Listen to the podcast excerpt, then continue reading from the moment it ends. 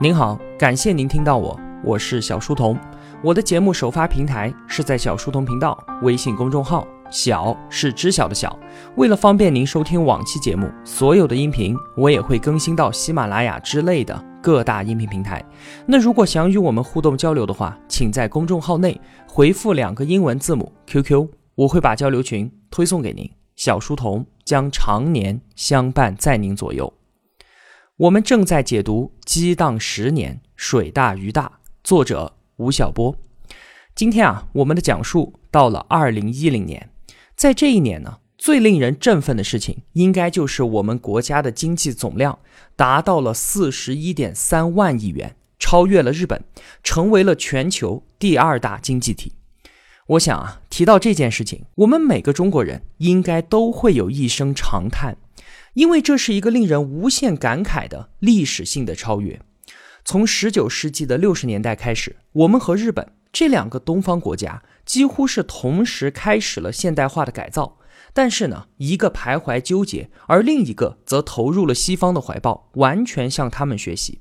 在1894年的甲午战争当中，罪尔小国战胜了老大帝国，使得整个东南亚的政治格局全盘改写。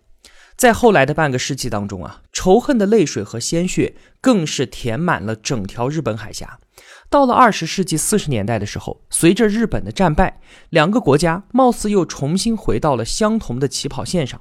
在1956年的时候，中日的经济体量几乎是相差无几的。可是后来的20年呢，一个陷入到了意识形态的斗争，而另一个则全面发展经济，就这样差距又被拉开了。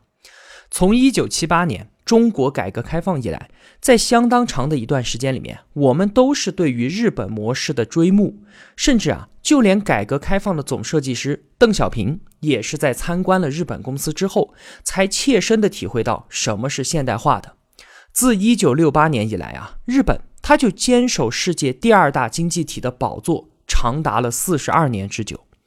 在2010年，中国的经济体量超过了日本，这就像是上一期节目我们说的，去年汽车产销量超过美国一样，这是一个不可逆的历史性现象。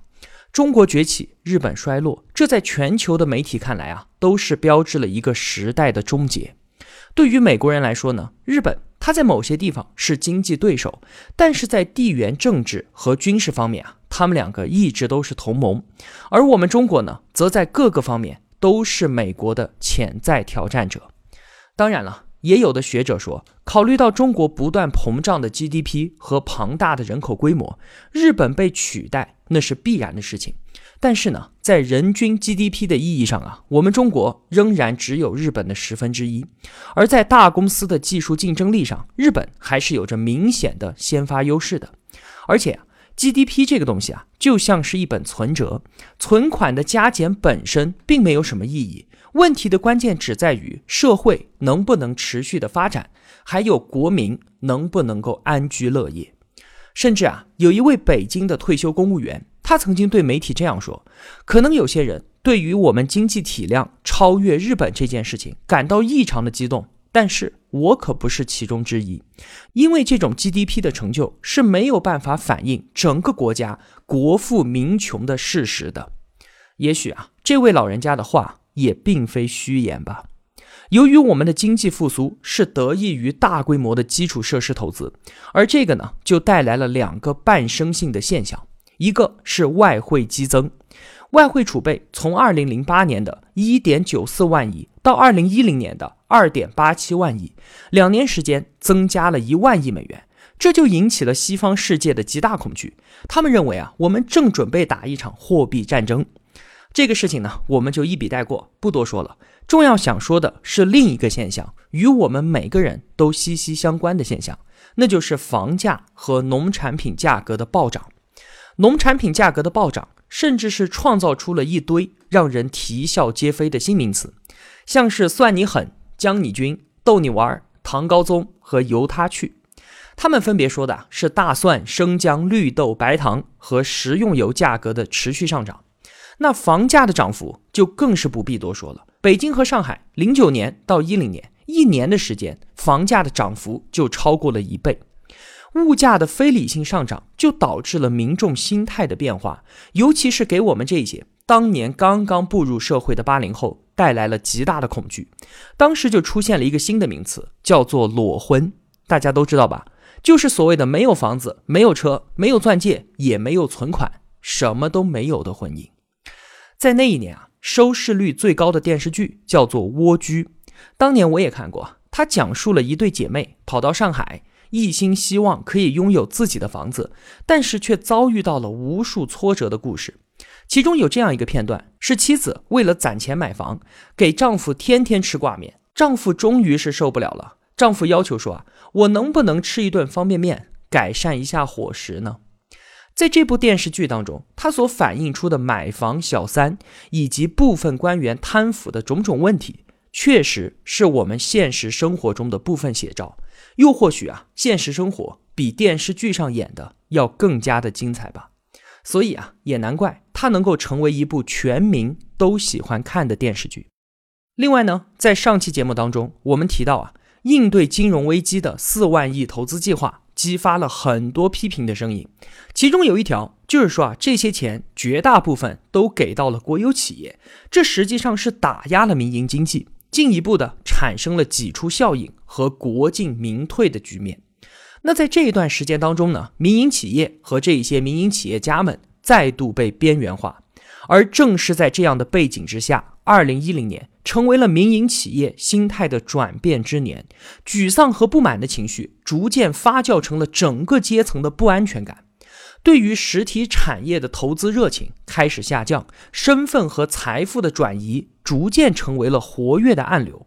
从此之后这些企业家他们在一起聚会的时候呢，常常都会讨论两个私密的话题，一个是孩子去哪里上学，另一个就是自己要往哪里移民。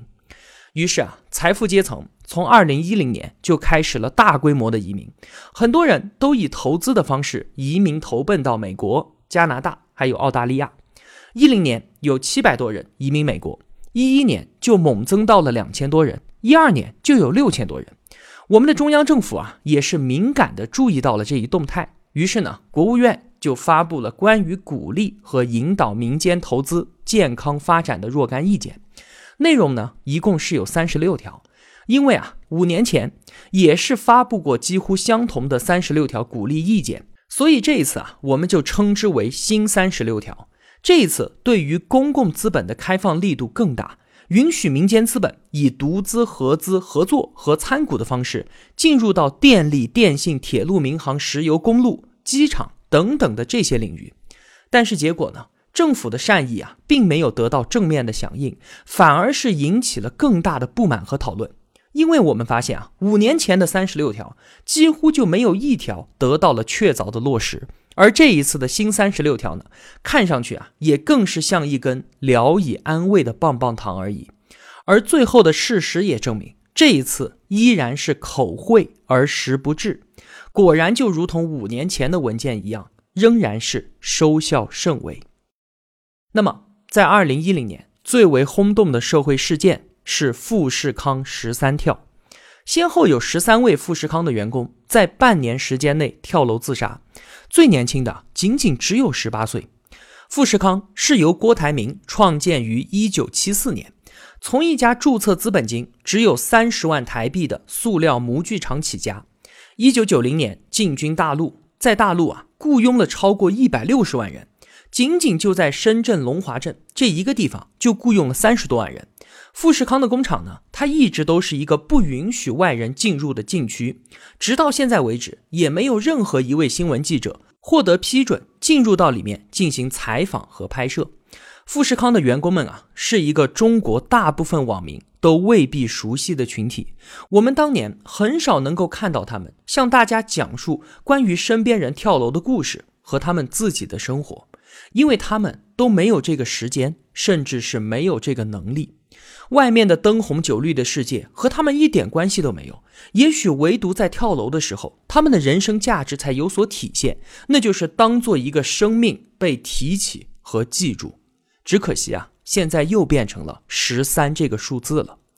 如果我们孤立的来看富士康13跳事件，很容易把它归结到员工个人的身上。有一种辩护的说法就是啊，我国平均每10万人当中，自杀的人就有20个人。那按照这个比例呢，富士康自杀的员工也并不算多啊，13个人只不过是一个微不足道的数字而已。但是当这13个年轻的生命纵身一跃的时候，其实啊，他们身后是存在着许多无形的推手的。富士康里面这一些年轻的生命，他们所承受的沉重，实际上是经济社会所付出的一种代价。帮这些年轻人卸掉这些负担，企业的责任不容推卸，社会和政府也应该尽一份义务。如果漠视这些无形的社会成本，任何经济发展或许都换不回真正的幸福指数。吴晓波在他的年终秀演讲的时候说啊，他曾经去参观过632米的上海中心大厦，里面的负责人告诉了他一个故事，说有一位来自安徽的农民工参与了大厦的建造，在建完的时候呢，他老家的未婚妻就来看他，问他这2年在上海做了一些什么。这位农民工就把未婚妻带到中心大厦的门前，对他说啊，这座大楼是我建的，虽然我现在并没有钱把你带到这栋楼里面去，这里面的东西我都买不起，但是我把你的名字刻在了这栋楼最高的地方。这就是一个残酷的浪漫故事，上海中心大厦的顶楼就这样刻着8000多个人的名字。中国的农民在改革开放初期的时候，通过联产承包责任制解决了我们吃饭的问题，但是当他们要进入到城市的时候，发现这个国家有户籍制度，有各种各样的限制，然后他们退了回去，创办了中国的乡镇企业，成为了改革开放一股意外崛起的推动力量。当我们中国开始城市化之后，他们又以不真实的身份进入到城市来，付出自己的劳动，今天他们仍然是中国城市化建设的主力军。在世界第一的中国制造背后，有一个事实是必须被认真的记录的，那就是有 1.3 亿的农民工常年背井离乡，他们拿着低廉的收入，在令人难以想象的恶劣生存环境之下劳作和生活，他们以极大的牺牲换取了中国制造的劳动力成本优势。在现实生活当中，他们是被边缘化和被漠视的族群，更加让人遗憾的是，人们似乎听不到他们的声音，在他们与企业家、政治家和文学家之间，隔着一道寒冷而且坚固的冰墙。很多年之后啊，当人们再度回忆起中国经济崛起史的时候，这些小人物的命运是不应该被遗忘的，他们是大历史当中的一些小配件，也许微不足道，但是如果缺失的话，则所有的真相也都是谎言。在我们中国超越日本成为世界第2大经济体的时候，不只有欢呼和赞美，它的背后还有着年轻人对于物价和房价的恐惧，有着财富阶层想要移民的焦虑，还有着数量庞大的农民工被边缘化、被漠视的无奈。一个简单的 GDP 数字并不能够掩盖这些种种的问题。那么说完了这些，我们再来看2010年的中国商业世界。有2件事情是值得被分享的。一个呢，是被誉为个人电脑时代的最后一战，奇虎360与腾讯的 3Q 大战。另一个呢，是陈年凡客的兴衰。我们先来说 3Q 大战。对垒双方呢，一边是马化腾执掌的腾讯，另一边呢，则是周鸿祎执掌的奇虎360。在2010年的时候啊，腾讯在中国的互联网界已经膨胀成为了一个巨型动物，它的生存策略对于其他的生物都构成了巨大的威胁，它就像是一个掠食者一样的紧紧地盯着市场，用最快的速度复制成功者的模式。不管是什么样的产品，只要你做得好，你有市场，那么我就会用最快的速度做一个几乎一模一样，甚至是细节更好的产品出来，然后利用手中巨量的 QQ 用户流量入口优势，把用户给全部导过去，进行后发超越。其他的互联网小公司啊，根本没有办法与之竞争，无论是技术能力、资本能力，还是流量入口。小公司唯一的机会就是它的创新模式。但是当腾讯跟在后面，把新的东西学过去之后，就可以轻而易举地将其击倒，这一招啊，可谓是屡试不爽。在2010年7月24号的时候，各大网站都被一篇针对腾讯的檄文所覆盖。这篇文章的标题异常的血腥粗暴，叫做狗日的腾讯，把对于腾讯的不满呢归结为3宗罪，一直在模仿，从来不创新，走自己的路，让别人无路可走，和垄断平台，拒绝开放。那么 3Q 大战对垒的另一边呢，是奇虎360掌门人周鸿祎，他是一位比马化腾年长1岁的互联网老兵。早年的中国互联网可以说是一个被流氓软件所统治的世界，而周鸿祎他们呢，开创了一种叫做插件模式，将大量的流氓软件强行的安装到用户的电脑里面。所以周鸿祎他可以算是当年的流氓软件的教父之一。在2007年的时候呢，他就进入到了杀毒软件市场，推出了360安全卫士。这一位当年的制毒者，现在摇身一变，变成了一位杀毒者。而且他还用完全免费的策略，一举就掀翻了这个领域当中的所有大佬，成为了新晋的统治者。而就在他取得巨大成功，手握了1亿用户的时候，腾讯突然进入到了杀毒领域，眼看腾讯就要使用他的后发超越战略，对于360进行围剿的时候，周鸿祎先动了手，一边以窥探用户隐私对于 QQ 进行污名化攻击，另一边呢，先后发布了360隐私保护器和 QQ 保镖。安装了 QQ 保镖的用户QQ 的后台会被360完全接管，在短短的2天之内就截留了2000万的 QQ 用户。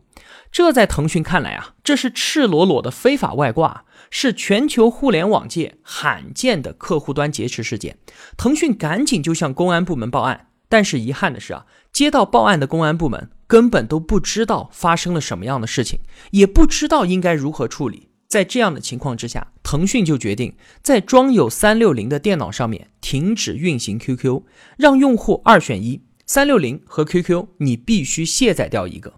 那天的情况估计很多的同学都还记得，很多人都是在一边骂着腾讯，一边卸载360。后来在有关部门的介入之下，双方才恢复了兼容。当时马化腾就说如果再坚持1个星期，360就彻底出局了。可以说是愤恨之意溢于言表。但是当时的舆论可是一边倒的支持360，大家认为这是互联网创新者对于垄断者所发起的挑战。周鸿祎呢，也成为了颠覆式创新的标志性人物。经此一战，360用户暴增，第2年他就跑到美国纽交所去上市了，一度还成为了市值第3的中国互联网公司。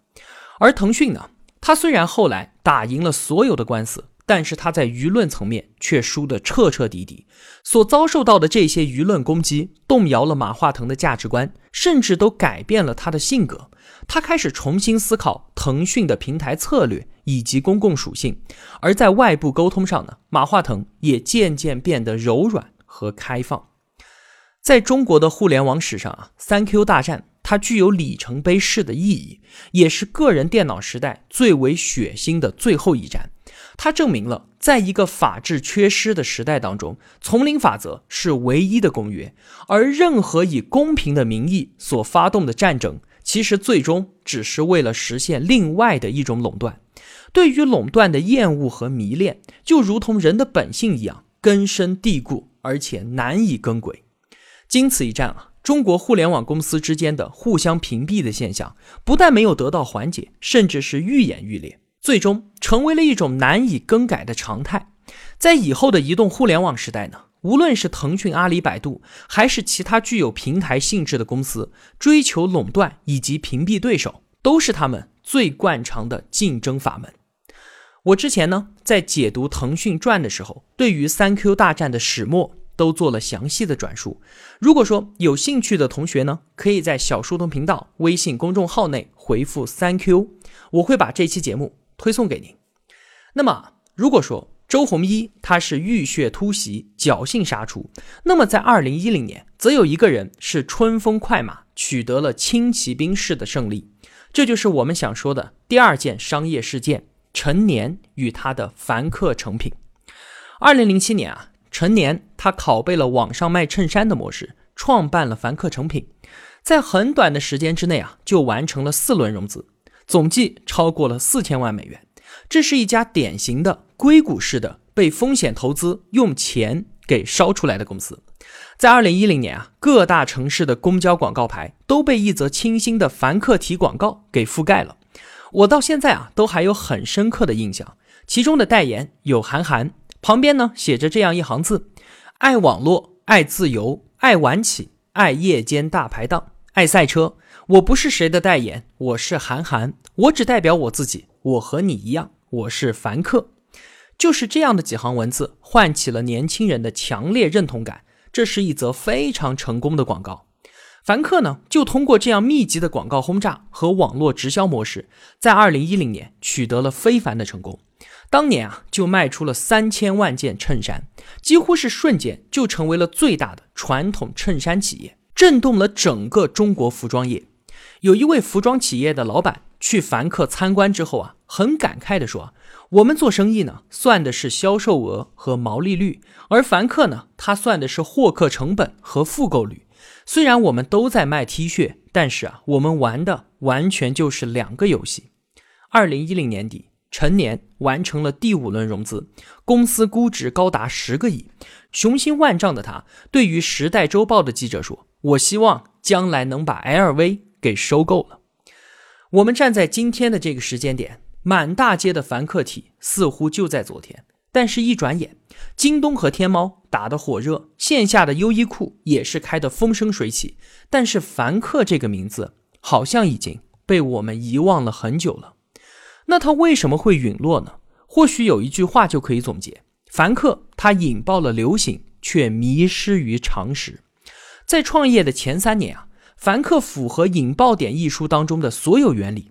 由专家、网络极客和粉丝共同推动诞生的个别人物法则，以精准的消费定位撬动市场热情的附着力法则，和通过明星效应引发的非理性和围观式购物的环境威力法则。而在接下来的3年当中呢，陈年他所面临的是在引爆流行之后，如何让自己成为一家拥有正常盈利性能力的企业。互联网营销啊，就本质而言，它是一种工具，而并非目的本身。流行就如同字面所呈现的那样，它是不确定的，是运动当中的，而且啊，未必按照预想的方向衍生以及变异。因此啊，引爆者怎么把流行给控制住，导向为一种可以被量化和可持续运营的商业能力，这就是一个更加实际也是最终具有价值的过程。我们从这个角度考虑凡客呢，就可以发现啊，陈年的4个迷失。第一个呢，是在流行被引爆之后，凡客突然就在品类上面迷失了，它的产品从主打的衬衫、T 恤和帆布鞋迅速扩展开去，似乎想要涵盖所有的年轻人的商品，但是到后来啊，它的销售品类当中竟然都出现了菜刀和拖把。第二呢，是在品牌销售和平台销售之间出现了模式选择的迷失，由一家专业垂直的电商模式向平台猛烈的转型，公司定位飘移模糊。第三呢，是在规模和产业链上的迷失，为了一步迈入100亿俱乐部而不惜制造泡沫，营收、业务链条以及人员规模都在无度的扩大。第4，在实业经营和公司上市之间的迷失，急于套现和制造神话的风险投资，用它的贪婪吞噬了凡客成长的理性还有耐性。事实上啊，凡客似乎也并没有犯下什么独特的错误。我们回望40年的公司史，在不同的阶段和行业当中，出现了很多在很短的时间里面就引爆了流行的企业和品牌，比方说餐饮业里面的脑黄金、昂立1号还有三株，电子业里面的爱多、波导和夏新，白酒业里面的秦池、酒鬼，服装业里面的杉杉、美特斯邦威等等的，他们当中的绝大多数都没有闯过引爆流行之后的那道坎。在后来的几年时间里面，陈年展开了艰难的自救，他把公司总部从北京西2环的高档商务中心搬到了偏远的亦庄，员工也裁掉了 98%， 只剩下了300多个人，销售品类呢，从10万多个减少到了300个。2014年，凡客完成了第7轮融资，金额超过1亿美元，绝大多数的早期投资人都成功的退出了。8月份，陈年举办了名为一件衬衫的产品发布会，他想要复制小米的模式，他像雷军那样站在偌大的舞台中央，用了1个多小时的时间解答了一件好的衬衫是怎么设计和制造出来的。他宣布这是世界上最好的衬衫，而且只卖129块钱。但是啊，衬衫和小米模式似乎没有能够拯救凡客，成功是很难被复制的。商业它是一场持久战，一开始比的是灵感、勇猛和运气，而接下来呢，拼的则是坚韧、格局和理性。好了，这就是激荡10年当中的2010年，我就为您分享这么多。如果我有帮助到您，也希望您愿意帮助我。一个人能够走多远，关键在于与谁同行。我用跨越山海的一路相伴，希望得到您用金钱的称赞。我是小书童，我在小书童频道与您不见不散。